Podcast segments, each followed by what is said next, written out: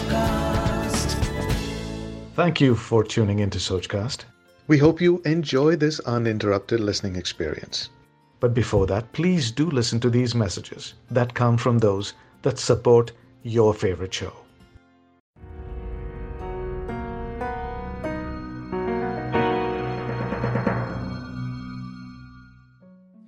Welcome to the seventh episode of Caregiver Diaries, brought to you by Caregiver Sathi, a new set of experiences shared by our invisible warriors. We bring to you a safe space where you can share your experiences as a caregiver. Sharing experiences has a number of positive influences on our emotional well being and connectedness. What if caregivers who could not tell their stories wrote diaries, and we could get a peek into these diaries. We bring to you a series of stories from such diaries, and here's one today. I'm still shaken as I pen this down. The lack of humanity and the conniving thievery of people has rattled me through my most difficult moments. I was secretly hoping that the first wave of COVID 19 would be the end of it it brought all of us and everything around us down to our knees.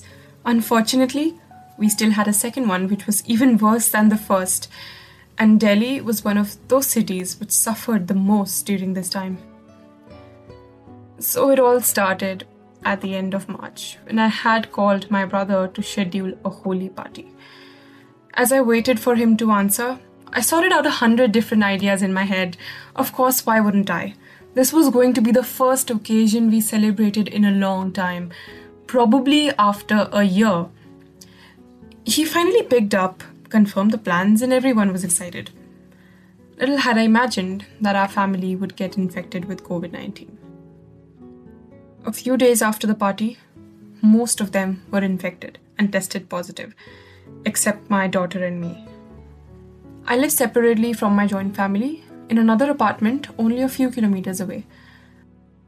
Out of all the members who were infected, my father's condition was the most concerning. He is a 91 year old man who can barely eat on his own. Nearly eight members of the family were positive. Among them were also my wife. My daughter stayed home and took care of her and the house while I gave time to my parents whose condition had become worse only within a few days of their infection. Every morning, I opened my eyes to contact numbers of people desperate for help. A few leads which were probably either switched off or not answering. And a lot of those messages were from my own family. This feeling was really unsettling. People I knew were suffering, and neither could I anticipate myself in their situation nor could I help them at the same time. Likewise, I couldn't anticipate Babuji getting infected. His fever didn't stop, and due to the medications he was taking for COVID, we saw a sharp rise in his blood sugar levels. We had to shift him to a hospital bed immediately.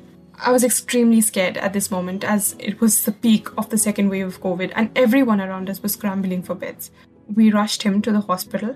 I would say it was our luck that we found a bed on time the doctor at the hospital recommended we find a home assistant who could help administer injections and give him medications on time. Like this Sochcast? Tune in for more with the Sochcast app from the Google Play Store. It took me a week to find one for Babuji whose services were rather costlier than something I'd ever paid for before he agreed upon the condition that he wouldn't assist Babuji with personal care, as it would involve coming in close contact with a positive patient very often. However, he did promise one thing to timely administer medications and injections. I, I believed his words and paid up. Well, he didn't. The next thing I knew, Babuji's oxygen suddenly dropped to 80. We did not have any oxygen cylinders with us, and he was breathless. I remember the WhatsApp leads and the resources, but they weren't of much help, even if they were unreasonably expensive. Just like the messages I used to receive, I started spreading the messages and looked for help wherever it could be found. In the middle of the night, I traveled to Meerut and Manesar, hunted for oxygen cylinders, and was able to get two oxygen cylinders at an exorbitant price of 60,000 each. On reaching home, I was shattered to find one of the cylinders empty. I couldn't stop myself from getting angry. Why did I have to make the mistake at this point of time? Why are people doing this? I couldn't believe the blanket lack of humanity of the con men who was selling empty cylinders to desperate people. I was terrified to find how many people they must have swindled. In fact, I remember feeling guilty every other moment. Every night when I closed my eyes, I wondered if it was all because of me. I think I can't control what happened, but after that, I promised myself to take as much as responsibility as I can because I could. My daughter was worried that I was spending my entire day being around COVID patients and asked me if I could give a little less time perhaps than what I do now. To which I answered, if not me, then who? Today, I'm thankful to God that everyone in our family is still alive and recovering, and that the worst of the times are now behind us, and for in fact, the entire city. This story highlights themes that walked across the minds of thousands of people in Delhi. Being in a fatal condition requires support for both the infected and their caregivers the story I just narrated was what happened at the advent of the second wave, where there was a dearth of authentic resources. Today, however, we do have many organizations making the effort to provide the right resources at the right time. If anyone listening to this has a known person affected with COVID, I want you to know that there is support available. Many people and organizations today are constantly updating and verifying leads, and resources every minute of the day.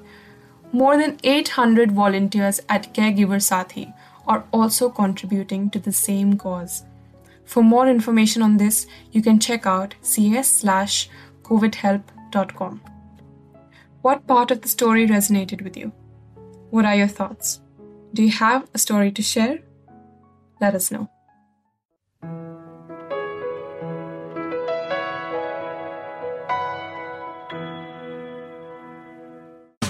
Thanks for listening. I hope you enjoyed this Sochcast.